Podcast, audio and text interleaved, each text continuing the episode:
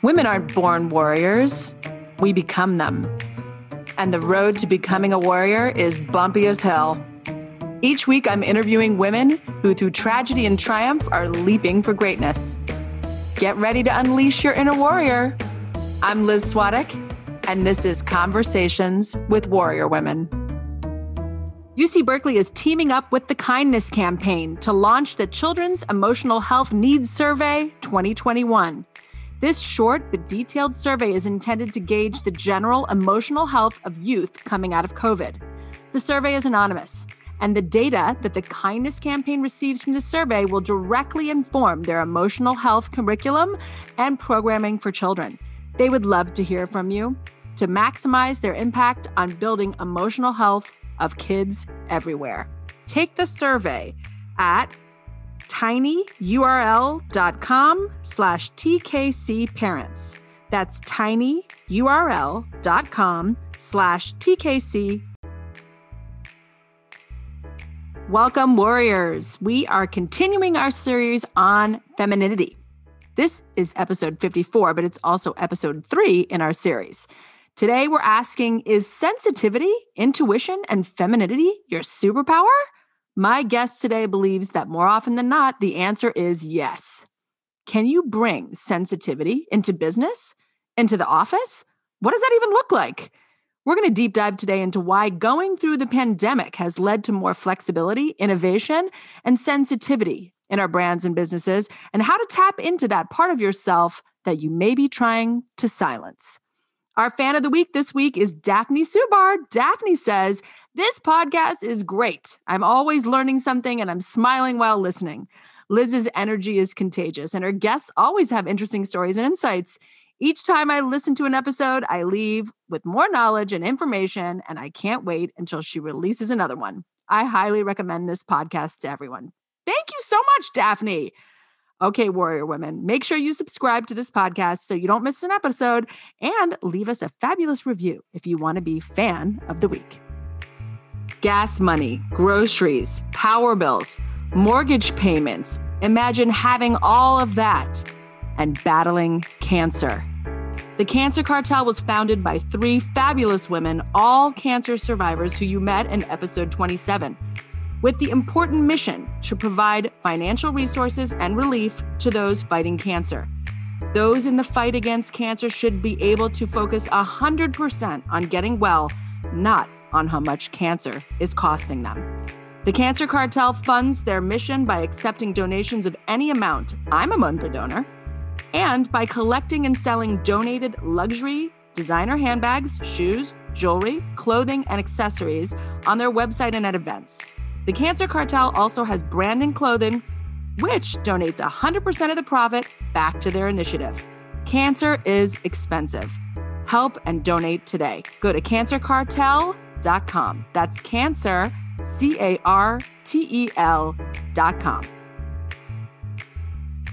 My guest today is Amy Stanton. I met Amy years ago and thought she was a dynamic powerhouse. Years later, we have reconnected on the craziest text chain known to man, but I love it.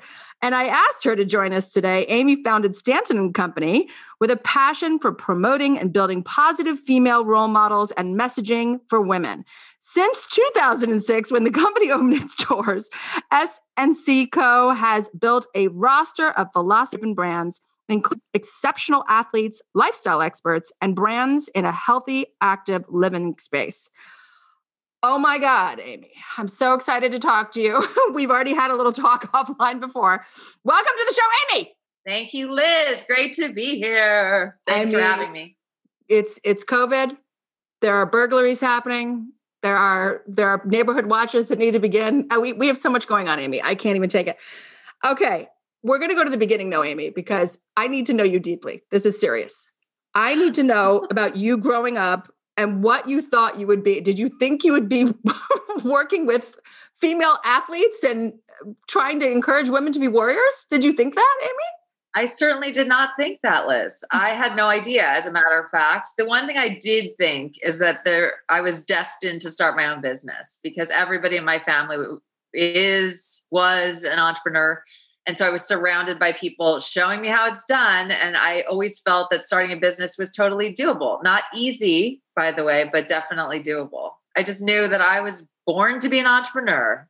That that is a great thing to know, by the way, because I think if your if your parents are in the corporate world, like I think whatever your parents do, you seem like you're going to kind of maybe do that. If you have a lot of examples of entrepreneurship, I mean, way to go early on that because I think everybody comes to that later after they've been choked by the corporate system. Then they're like, now I'm going to start my own business. Thank God you started off early and knew what was the right path.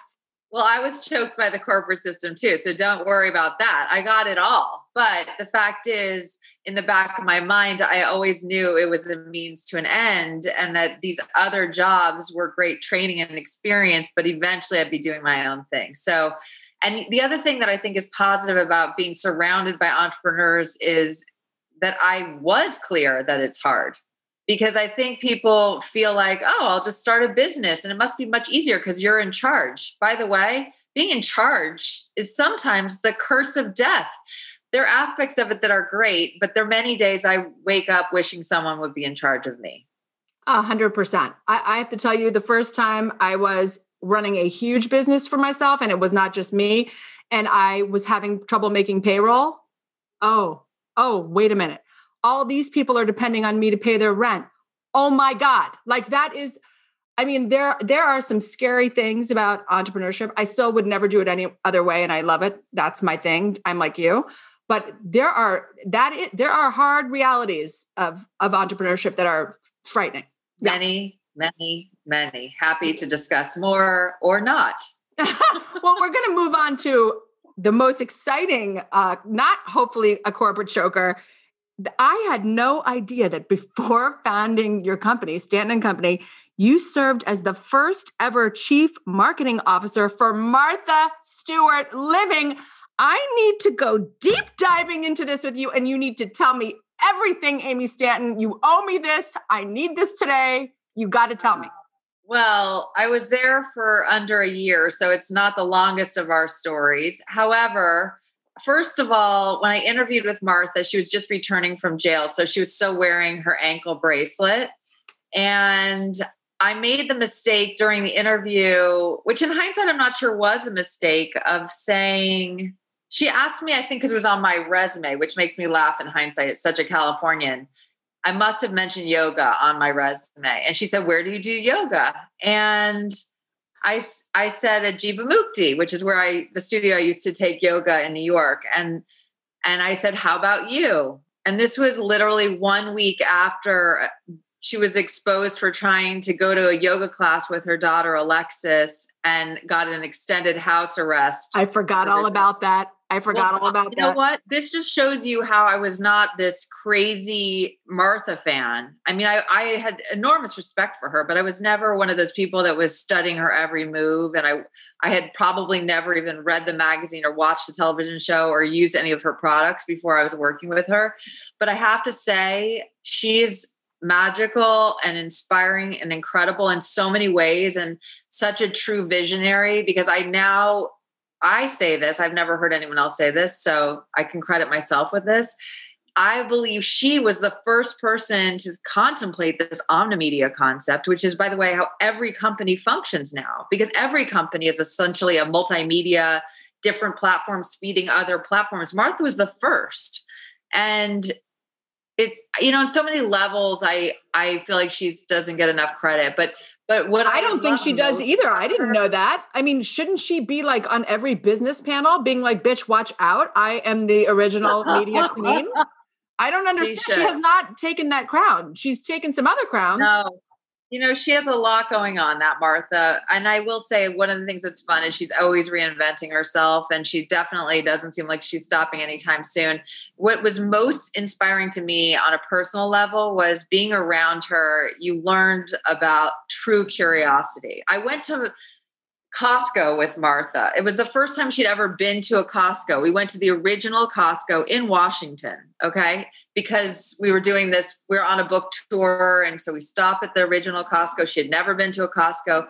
And walking through Costco with her, everything she studied everything and the cheeses and the meats and the everything was amazing to her. And it just made me realize how we all should be walking through life like that where we're looking more closely at things we're interested and curious about things we're asking questions we're not just taking it all at face value. So i brought a lot of martha with me after we worked together and i still think the world of her.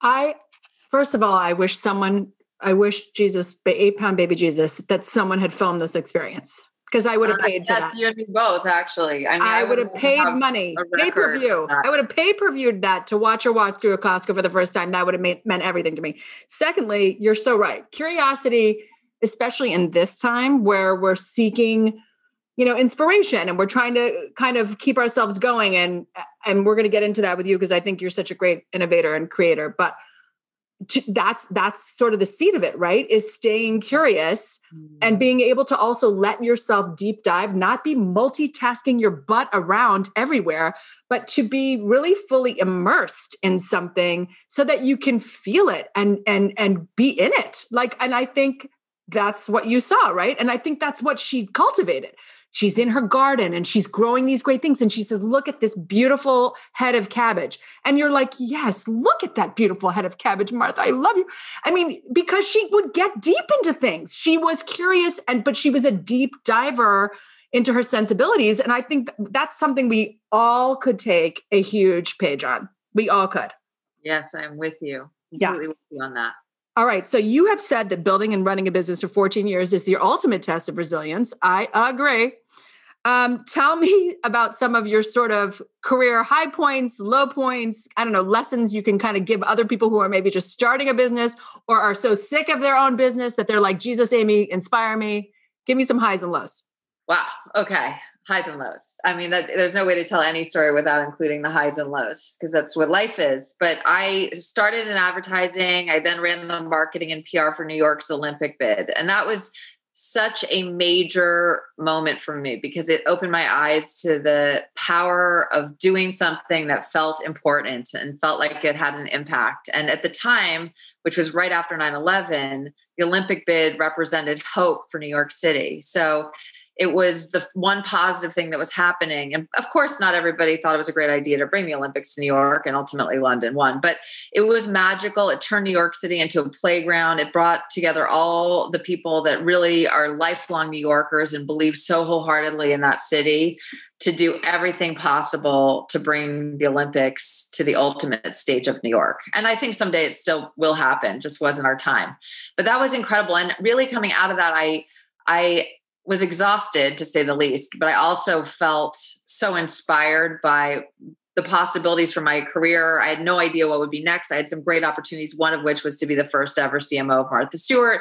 My dear friend Rick Boyko was on the board of Martha, and that's how that came together um, because he recommended me for the job. And I fell in love with Martha, and it was in many ways really incredible. And then the truth is I've always wanted to start my own business. So I had this idea coming out of the Olympic bid because I'd worked with a bunch of female athletes during that time and male athletes, but Olympic athletes who are often not only the best in the world at what they do, but they're also nice people and they're earnest and they want to make an impact in the world and they're good students and they're family oriented and they're just all goodness. And I and part of it stems from the fact that they're definitely not competing in Olympic sports because they want to make a lot of money. If, you, if they're very fortunate and they work if, and they compete in one of the big sports like track and field or gymnastics or maybe beach volleyball or swimming, you know, there are very few sports that get worldwide attention beyond the Olympics, even during the Olympics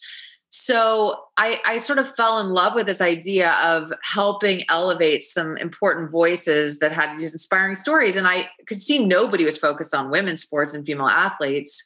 And everyone said, Amy, you're crazy. There's no money in women's sports. That just made me want to do it more. So oh, I started actually a business partner and she had representation experience. I never wanted to be any sort of agent because I grew up in Los Angeles thinking that was a bad word. Suddenly, I was a sports agent, but we were trying to build basically a mini IMG, but focused on the women's side. So, representation, consulting, events, content development, PR, everything under one roof with synergies between these areas, the representation took off. Suddenly, I'm representing the top female snowboarder in the world. I had never seen snowboarding live until I was already representing her. Um, was able to because she was really the full package gretchen bleiler i was able to do a lot of incredible things with her and it opened my eyes to this broader opportunity around building personal brands which you know i guess in some ways working as the cmo of martha stewart i had some sense of what that was about but, yeah, yeah. now i was really doing this for individuals and then after the first couple years my business partner and i felt it was best to go our separate ways and we were sort of redundant in many ways. We had our respective clients there were some synergies but you know one of the things i really learned from that experience is that if i ever had a business partner again i would say it's and i've heard this of course a million times since then it makes sense to have a partner that really brings a different skill set to the table. So in my case that could be someone that's a finance person or an operations person and i could then be the creative person and the marketing person which are the areas i really love to focus. Um, so that's a lesson. Um, i definitely was traumatized splitting up with my business partner because there was a part of me that was uncertain about what it would be like running a business alone. You know you just i i didn't know what to expect after having someone that you can celebrate and commiserate with. It's yes yeah a little bit horrifying the idea of then being on your own but the lesson there was after all was said and done you're never on your own. And i was still surrounded by all these incredible mentors and people from my past that i could tap into and in a way, it was such a good reminder of, first of all, that we are totally capable, but also that we are always supported and that people really are happy to be asked for help. You know, I know I'm not happy to be asked for help. I, whenever people seek mentorship advice or whatever, I mean, you name it, I'm there. So I, am paying it forward probably largely because I was taught that that's the way to live, you know, but thank God for that. Mm-hmm. And I really, I mean, I will say it's such an important lesson just to know you really always have. Sure, it's about being resourceful and always thinking about the people that might have answers to these various questions. But I now have this incredible network of folks. I'm never alone you know and i've thought about having a business partner at some point. My one of my employees dinesh has been with me for 12 years and she's just close to a business partner and by far my longest relationship. But she is really um, in many ways my sounding board and she's the person i can commiserate or celebrate with and i feel that way about my whole team honestly. So um, now, the agency after the first couple years evolved to be more focused in the broader healthy active living space. So not just women's sports and female athletes. Though that's still a key piece of it, and we still represent some incredible female athletes. But really, just this contextualized women and sports because yeah.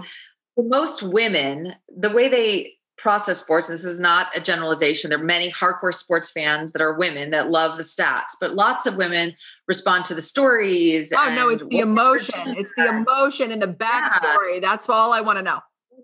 Yeah. Well, and that's how I connect with sports, truthfully. So lifestyle, stories, etc. So now really we're in this healthy active living space. So we represent a bunch of brands and also individuals many of the brands are built by women, targeted to women. Many of the individuals are women. Lots of experts in in all things health and wellness. So we're working with some of the leading doctors in the world. And it's super cool because it's stuff that I personally am so curious about, going back to that curiosity. Um, but also, I feel like by supporting them, we're actually making the world a healthier place. And there's really, in my opinion, very there are very few things that are more important than that. Yeah. So still doing lots in the women's space, which I feel in many ways was my calling. I'm not entirely sure. It's so funny because I don't think we choose. You know, I think we are like somehow we are here to do whatever we're here to do, and then it it it unfolds before our eyes. And yeah. so this is kind of how I got to this point. And you know, it's it's I'm still evolving. Like I as I mentioned earlier, I really love the creative side of things. And one of the challenges of running a business, without question, is that you start that business doing the things you love. And then as it grows and scales, you're doing more of the operational stuff and the HR stuff and worrying about, as you said, making payroll, yeah. and all the stuff you know? I want to tell you i think that whole evolution thing is is really real and i think you know i think sometimes when we're in a career for more than a hot minute right we can kind of get frustrated and we say is this really is this all there is, is it, i don't know should i do something else? You know? But I think it is the evolution of that and letting yourself have those curiosities and changes that keeps it fresh for you uh, and for me and like discovering it's it's it's an it's a crazy thing even like having a podcast. And i was like well i'm going to create a season two and on season two i'm going to do this. And suddenly i'm like excited again. I'm like oh i'm going to pick a word and i'm going to focus on that word. Like all these things were kind of coming to me like oh this is how i am creatively expressing myself. Mm-hmm. i think women sometimes get in get into the mire get into the like, oh, well, let me email the person, let me do the thing, all the boring stuff. You got to let yourself have those kind of creative evolutions and still find the good in it for yourself. Like, it's good to be selfish in your business and say, well, what parts of this do I really love? And let me explore that. It is so true. Because to be honest with you, that's what makes it sustainable. If we are not fed creatively, if that's what we need, then we're not going to keep doing this. Everybody has to complain. You know, this is okay. Like we all have to vent. That's human. But the reality is we are choosing every single day. We are choosing I'm choosing to run this company. So any days when I'm feeling a little bit aggravated by anything, I'm like, okay, well, it's my choice. You know, I can choose not to, or I can choose not to work with that client or that employee, or these are all, and this is one of the benefits of running my own business is I do have more authority in that respect. Right. But you know, I think whether you're running your own business or not, it is so important to remember that every morning you're waking up and making a series of choices which is determining the flow of your life. And so at any moment in time, you can make a different choice. A hundred percent. Yes. Yes. And you know what? That's something we need to remember, especially in these times, because I feel like some people right now are feeling their choices are a little limited. And I I I don't buy into scarcity and I don't buy into that at all. So I'm not I'm not going on that one. Um, you co-authored The Feminine Revolution with Catherine Connors, which is so wild because I know her. So this is like the wildest thing. Now I'm gonna have to call her and get her on the podcast. Um, challenging the idea that femininity is weak and encouraging women to redefine and embrace their feminine qualities as sources of power. Tell me why you felt compelled to write this book. Well, the truth is it was just it was all part of my personal journey. I had actually at this point now we'd launched a number of books for different authors and so I think there was in the back of my mind an ease to doing it myself, which it sounds ridiculous. I think I mean even in hindsight I do think it's ridiculous, but I was struck by lightning one day. I don't know how else to put it. I really felt like, you know what? I am dealing with something right now, and it is a topic that nobody has talked about. With all these conversations going on around feminism and female empowerment and equal opportunity, equal rights, all super important. But nobody was talking about this other F word, femininity. And so I wondered why that was. And I had watched myself you know, I've done a lot of work, let's put it that way. I'd watched myself evolve throughout my career into this tougher, more assertive, yes, feminine fierce, all these ways in which I developed in my big corporate life to be tougher and more assertive and less sensitive and less emotional and not cr- not a crier all these things those served me in so many ways but i i realized i had also hardened a bit you know i had built this armor and that the truth is, anyone who knows me knows I am total mush. And so I wondered if the reason that I hadn't met Prince Charming was because I was bringing this tougher, bossy Amy into my personal relationships.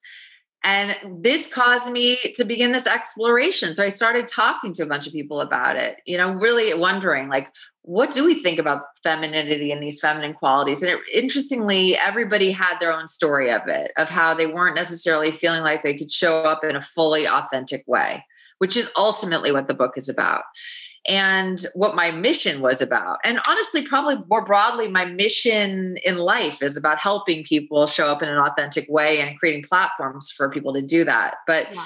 in the end, this I felt held back again by myself and needed to unlock some stuff. And so in the conversations, it was clear so many people had different experiences. So many people define, everyone defines femininity in a unique way. And that's a great thing. We're all a balance of masculine and feminine. That is also a great thing. Yes.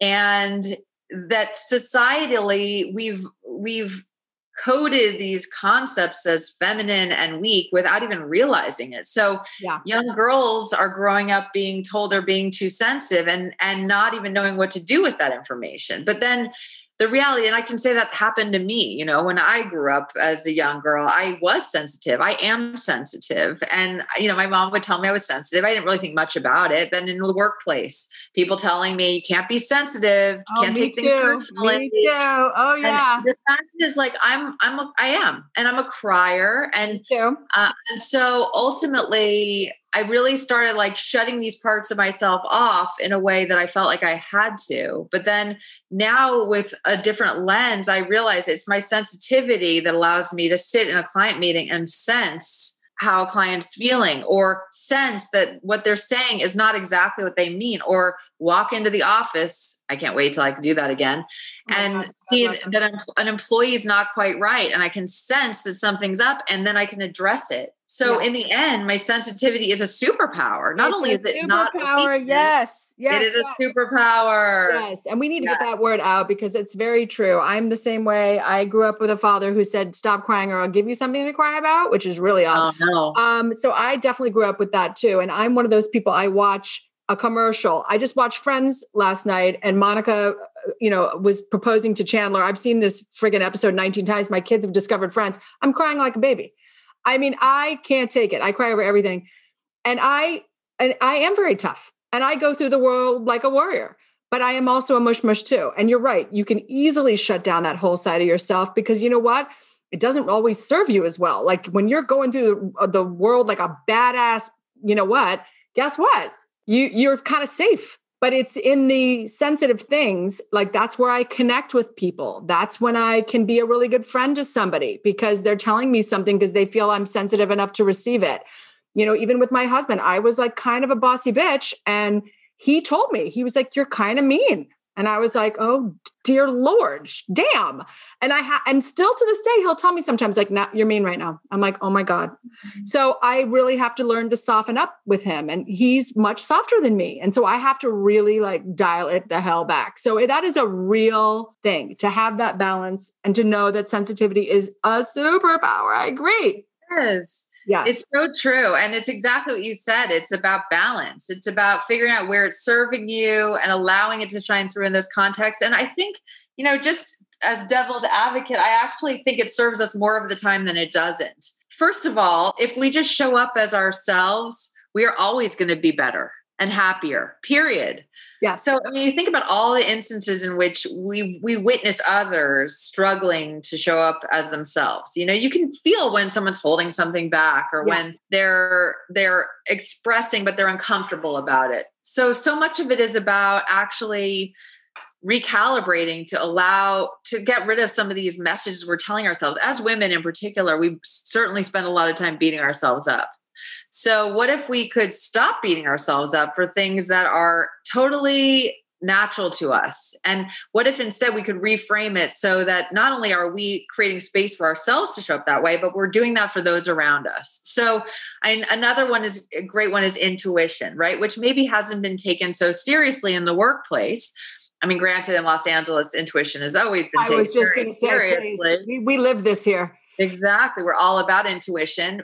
But the fact is it's not about sitting in the board meeting and saying i'm just going to trust my gut on this but what if someone has a proven track record of making the right decisions based on the facts and that person presents a wise case for why a decision should be made and then they say and my gut tells me xyz the truth is the two go hand in hand and i have one of the things I think a lot about with all of this is how do we cultivate this eh, for those around us, for our loved ones, for our employees. And one of the women that works for me does a lot of negotiation and she'll always you know certainly over the years she's a million times asked me the question like what's the right number? What's the right number? What's the right number? Now for years actually because we've been working together for 12 years i say what you tell me. What does your gut tell you? Yeah. And what's your feminine intuition? Yes Exactly. What nine out of 10 times her numbers are almost the same as mine, if not exactly the same. So,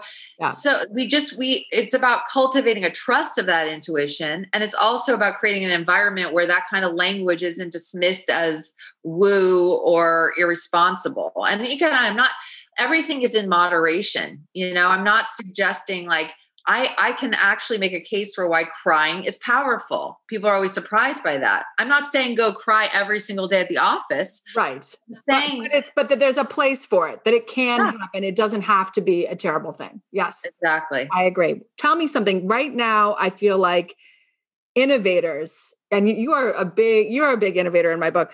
It's the innovators that are winning the game right now because businesses that are attuned to the changes that are we're going through right now are really thriving. They're realizing like let me pay attention to what people are really needing right now and let me go with that. Um, how do we become great innovators in our business and our, our personal lives I think it's such a great question. And you're so right. I mean, innovation means so many things these days. Innovation is, yes, how do we create something new? But it's also how do we look at something in a new way? How do we pivot when there's a pandemic? How do we change the way we're managing our team because something's not working? Like the innovation is big and small. And I think sometimes people hear that word and they're like, oh my gosh, I'm not innovating. I've been running the same business for X number of years, or I've been doing things the same way for so long I think it's about constant state of awareness. Mm. And it's about looking, you know, and curiosity, which we've already talked quite a bit about, but it's about constantly looking at yourself and your environment and what's working, what's not, and and paying close attention to those things and coming at it from a curious perspective, not a another thing I have to deal with. But in, you know, I mean, humans are so fascinating right? So whether if let's say we're talking about innovation in how you run your company, I had a certain way of doing things. I grew up in big ad agencies, right? Like very clear, strict, kind of disciplined corporate culture. And and in many ways that was really cool because it taught me the ropes but it also created space for creativity. It was almost like the discipline i just wrote an article about this actually so it's on my mind but created a room for people to be creative because there was a clear process in place that allowed for that. Right. Then you know, that was New York. So there's a certain work yeah, there. Yes. Coming to LA, I was like, oh my God. And I grew up here. So I shouldn't have been as shocked, but I was. I was like, wow. I mean, this is a whole different ball game. People don't bring the same the same perspective to work. And not to say again, that's a generalization. People have strong work ethic, people care about their jobs, no, etc. But it's strict and it's not as rule based and it's it's different exactly. here. People have more room for flexibility for different ways of doing things, for throwing it all out and starting over. I yeah. feel like that is something that that is kind of okay here in California. Like you can just walk in a room and say, I know I've been at Google for 10 years, but I'm going to be a yoga teacher now. And out here, people are like, good for you. Yeah, good for you. On the East true. Coast, they're like, are you fucking crazy? Yeah. What is wrong with you? You know? So but I think here we're like, dude, amazing. You're going to be a yoga teacher. You're going to be great. like, you yeah. know, encouraging. it's a little bit of a culture shock for someone who comes in thinking there are rules, you know, and also thinking, oh, I'm going to implement some of the things that work there, here, and realizing it's literally an entirely new game. Yeah. So that combined with generational differences, and you know, everyone talks about millennials, but it's millennials and beyond now have a different way of looking at the world, and they have work plays a different role in their lives, and they want to think differently about how they show up in the workplace, and it and that's all okay. It's just an adjustment. It requires innovation. I have had to just keep myself in check and this goes back to the awareness point. It's like i am i have to constantly figure out what things that are going to be the most critical in terms of the way this business is run and where is there space for us just to make changes? Like i interviewed someone i don't even know if i interviewed her i think maybe someone on my team interviewed her i got this feedback. She's like oh i could not work there because you have office hours and that i don't work my current company doesn't have office hours.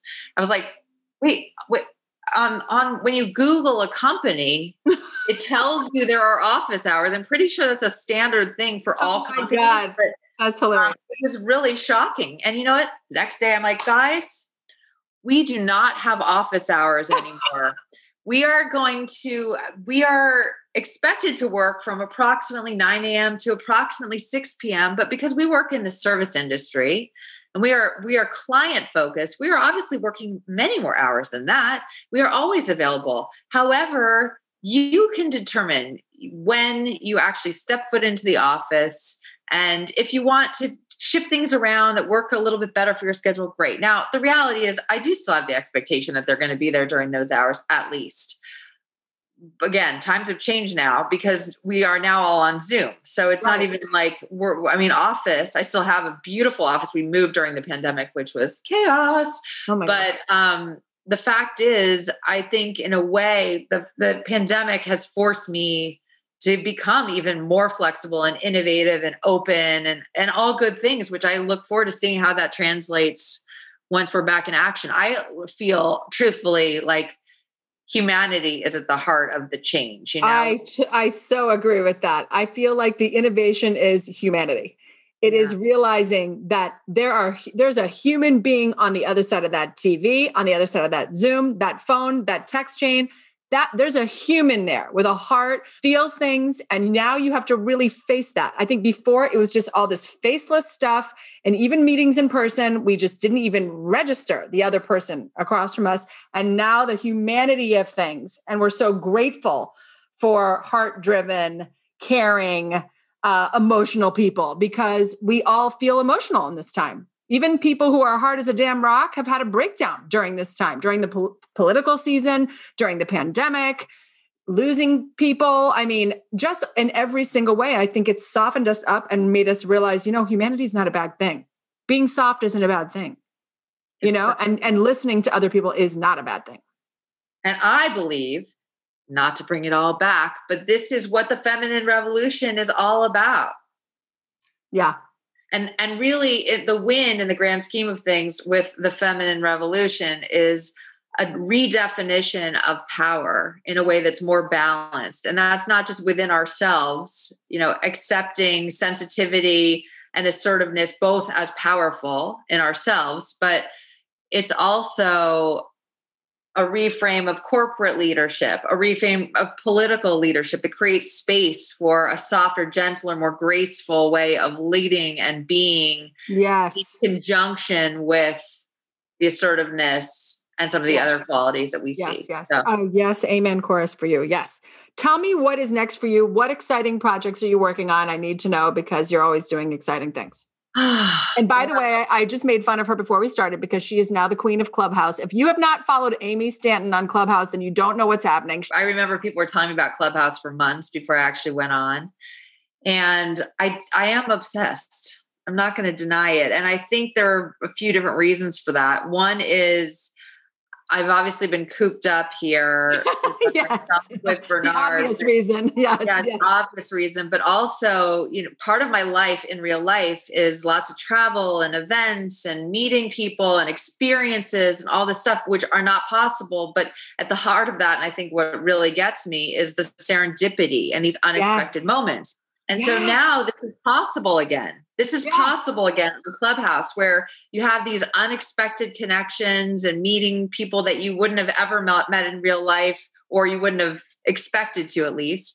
And it's really special. And then, of course, I'm learning a lot. And I'm one of the things that drives me in general is connecting people. I love bringing great people together. And I usually host these awesome women's dinner parties and stuff. You'll have to come to the next one. I can't wait. I'm coming. And it's just challenging because I haven't been able to even tap into that part of myself. I'm going to launch my own podcast. Actually, it's a, a topic I'm not revealing yet, but it's about love. So I will look forward to talking to you more about that. Oh my God, um, I'll have you on again when you launch. I'm done. Amazing. Thank you. I'm oh excited. I'm excited. I can interview you on the podcast too. Uh, we'll come anytime. Yes, I will. Fantastic. Okay, great. Yes. And I'm also a podcast coach, so feel free to. Oh, we're, then we I've launched over, I think I've launched now 50 podcasts. Wow. Okay. That's my incredible. own. So I'm happy Let's to help discuss. you. you know. Thank you. I totally appreciate that. Um, and then I also, yeah, I have a couple other creative projects brewing, but I've decided that I have to get the podcast yes. up and running get that first. Up course, I'm always still super focused on growing my business and making sure, you know, it's, my clients are like my children and babies, and I want to make sure they're all good and safe and healthy all the time. So, no matter what, even if I have a million different ideas, I always bring it back to kind of priority number one, which is taking care of my employees and my clients. So, well, let me um, tell um, you something about this podcast, though. It's going to change the the podcast is going to change your life. I've never right. seen it not happen. It is it's a weird thing. I these conversations with women have been such a game changer for me. And when I did when I launched this, they were saying to it's gonna change your life, it's gonna change your life. All these podcasters were telling me, and I was like, Yeah, yeah, you know, I'm gonna have this great thing. No, it hones in everything you believe, everything you want to know about it, takes all your curiosities, all the things you just were talking about, and rolls it into this perfect ball and then you look forward to these podcasts as if like i know you love dancing i know you love club you will look forward to these podcasts. They will become like everything to you like and your next babies. And you'll get to be like your best self. And also if you interview other people you're going to meet some incredible people. You're going to be so happy. It's such creative joy. It is. Okay Okay, excellent. Well, that was a good pep talk. You're a great interviewer too. So I really I have to say you obviously figured something out. But I feel very like it's very energizing this conversation for me. So I can and I feel your energy as a result. But that's a big piece of it. You know, it's like so much of I think what makes a great podcast is it's a conversation that hasn't happened before. Like my conversation with someone else is not the same as the conversation I'm having with you. 100%. Exactly. And that's my goal with mine for sure is to go in a direction that people have not gone. So I'm excited about that. I that. am so excited and I'm coming on as a guest for sure. Okay, we're going into the speed round, Amy. Okay. We have this fun time in my podcast. Okay. okay. Cocktail of choice. Manhattan up and sweet. First ever response. First ever that response ever. That's what I'm going for. I want to be a first in every mantra or quote you live by. Mantra or quote? Yeah, that you live by my grandfather had so many of them. That's the thing. So it's hard to choose, but he always said things are never as bad or as good as they seem. And it's such a helpful reminder because when things seem really disastrous, it's good to know that, you know what, they're really not as bad as they seem. And and also humbling and important for us to recognize that even at the best moments, you know what? Life is still life, and that's okay. You know, it keeps us more grounded and balanced. And it's just, I think it's an important message. I totally agree. Tell me, what does vitality mean to you? Hmm. Energy. Energy. Yeah. Well, I mean, that's what it, that's the whole source. Boom. It really is. And, you know, because I work in the health and wellness space, we talk so much about vitality. And and i think a lot about it in terms of like what actually fuels my energy on a day-to-day basis and and it could be a meaningful conversation like this it's certainly my dance classes it's snuggles with bernard my dog it's nature. It's it's yeah. very basic things but actually important for us all to be uh, very acutely aware of what feeds us so that we can invest more time and energy in those things and less in the things that drain our energy. 100% what makes you feel unstoppable? You know failure truthfully. I think it's all the different moments that i've had challenges or failures and have overcome them that make it super clear that i'm going to be just fine I mean, you are the first person to say that failure makes them feel unstoppable. Amy Stanton, you are you are a gold human being. Gold. I'm telling you. I love that though, because it's true. Because I think failure really has a horrible connotation. And I think if more women would Abby Wambach that failure situation and say to themselves, okay, do you know how many men and they just keep going all the time? Like, why are we kicking our own asses? Men fail up and down the street a hundred times. They're like, you know what? Now I'm gonna run for president. Now I'm going to go be the head of this company. They don't care. They fail. Who cares? We are like, oh my God, I didn't get it. I don't know what's happening with me. I mean, come on. Like, we just need to get over it. So true. It's um, so true. And honestly, it's it's really is overcoming those challenging situations that makes us stronger, makes us resilient, makes us clear we're okay. You know, it's like yes. without those moments, we'd just be I don't know, how would how would we grow? A hundred percent. Tell me, what are you most proud of?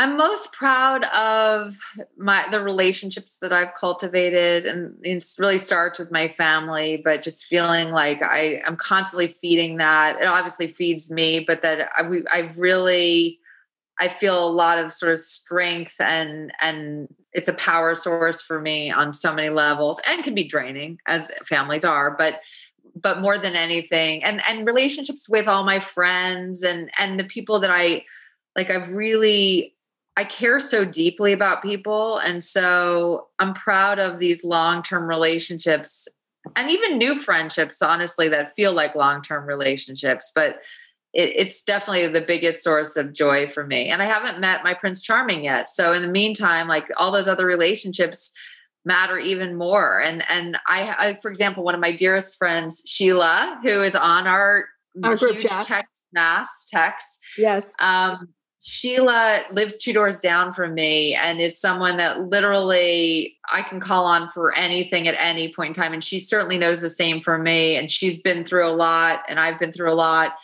And whether it's coming to clean up a dead rat that's in my yard or whether it's I've had that. I've had that too, by the way. I because I don't have my guy right, right. at the moment. No. I need Sheila to handle that. And I can't. I cannot. But she does take care of those things. And I mean, she's the first person to literally come over this morning after the burglary. So it's like you gotta have her on your podcast. Of course. Oh, yeah. Okay. I want to make sure. Yeah. Okay. Yeah, you should have her on your podcast too. By I mean, I'm working through that group chat. I told you, I'm working through it. There's only 20 people on there. I'm trying to get through them all. No, it's a lot. It's a yeah, lot. I'm getting them all on. They're all coming on. Yeah. I love it though. But that's, you know what, that is true. It's, it's having these relationships. I mean, especially in this time where we are, like you're saying, we're not traveling, we're not experiencing, we're not, you know, then what are you relying on? Relationships, deep, deep relationships. You know, that's what we need. Um, what's exciting you the most right now? Clubhouse. Yes. I mean, it's embarrassing maybe that an app could get me this fired up, but it's true. I totally no shame. I totally agree with you. And I, I think, you know, a lot of people, there's listen, I I've been in the social media, marketing, all this game for a long damn time. And when Periscope came, I was like, no thanks. like there's been things that have come and I've been like, no, this is one of the, I remember when Twitter started and I said, okay, I'm getting on. And people were like, what is this? It's horrible. It's a tweet. It's a bird. Like they thought it was so stupid. I said, you know, it's happening. And then when I saw this, everyone's like, what do you think of this? I'm like, this is here to stay. I can tell just by the way it's being run and what the concept is that this is something people really really really need. And i think this is the tip of the iceberg about what it really can be. But i agree with you. I'm excited as hell. Well you got me excited about clubhouse. It's your fault. I didn't even Great. care about it that much until you. Yeah good. It's contagious. the ambassador of clubhouse. Clubhouse oh my gosh such an honor. I'll have to introduce you to tammy pickle. Best name in the world um, who is a matchmaker who was just on my podcast. So maybe you need to have a little combo with Tammy Pickle. Yes, please. She's Great. only been I'll matchmaking for Pickle. 22 years. I mean, just knows a little thing about it. Well, if she can get this one matched, she can she can probably retire. Be like, I have achieved the uh, the unimaginable. She made her first match at the age of 13. Wow, that, that is was, starting. That was early. her mother. She picked her own stepfather. Oh, that's so cute. I She's love that. Dolly. You'll love her. So I'll hook you up with her. But anyway, Amy, thank you for coming on this podcast. You are like so much fun. And I am going to continue to stalk you on Clubhouse. Thank you, Liz. It's a huge treat. You are a fantastic interviewer. I really mean that. And I am it's my honor to be on your podcast. Thank you. Oh my gosh. Well, I can't wait for yours. You'll have to tell me everything so I can put it in the show notes and like, you know, and I'll put everything in the show notes, how to follow her on Clubhouse, maybe even how to use Clubhouse, because God knows some people are listening to this like, Liz, I cannot, I barely can listen to your podcast, please. You saw my article, right? Yes. Yes. Okay. Okay. Yeah. Okay. So I'll, all put, right. I'll, Yeah. put, yeah, talk. I'll put all your thing. I'll put I'll put your gold nuggets all in the show notes for everybody. Okay. All right, Amy. I love you to death. Okay. Thank you for joining me today. Remember to subscribe on iTunes, Google Play, or Spotify. And if you enjoyed the show, please leave us a review. This is the Conversations with Warrior Women podcast with me, Liz Swadek. And remember, every woman has a story. You just have to ask her. Bye.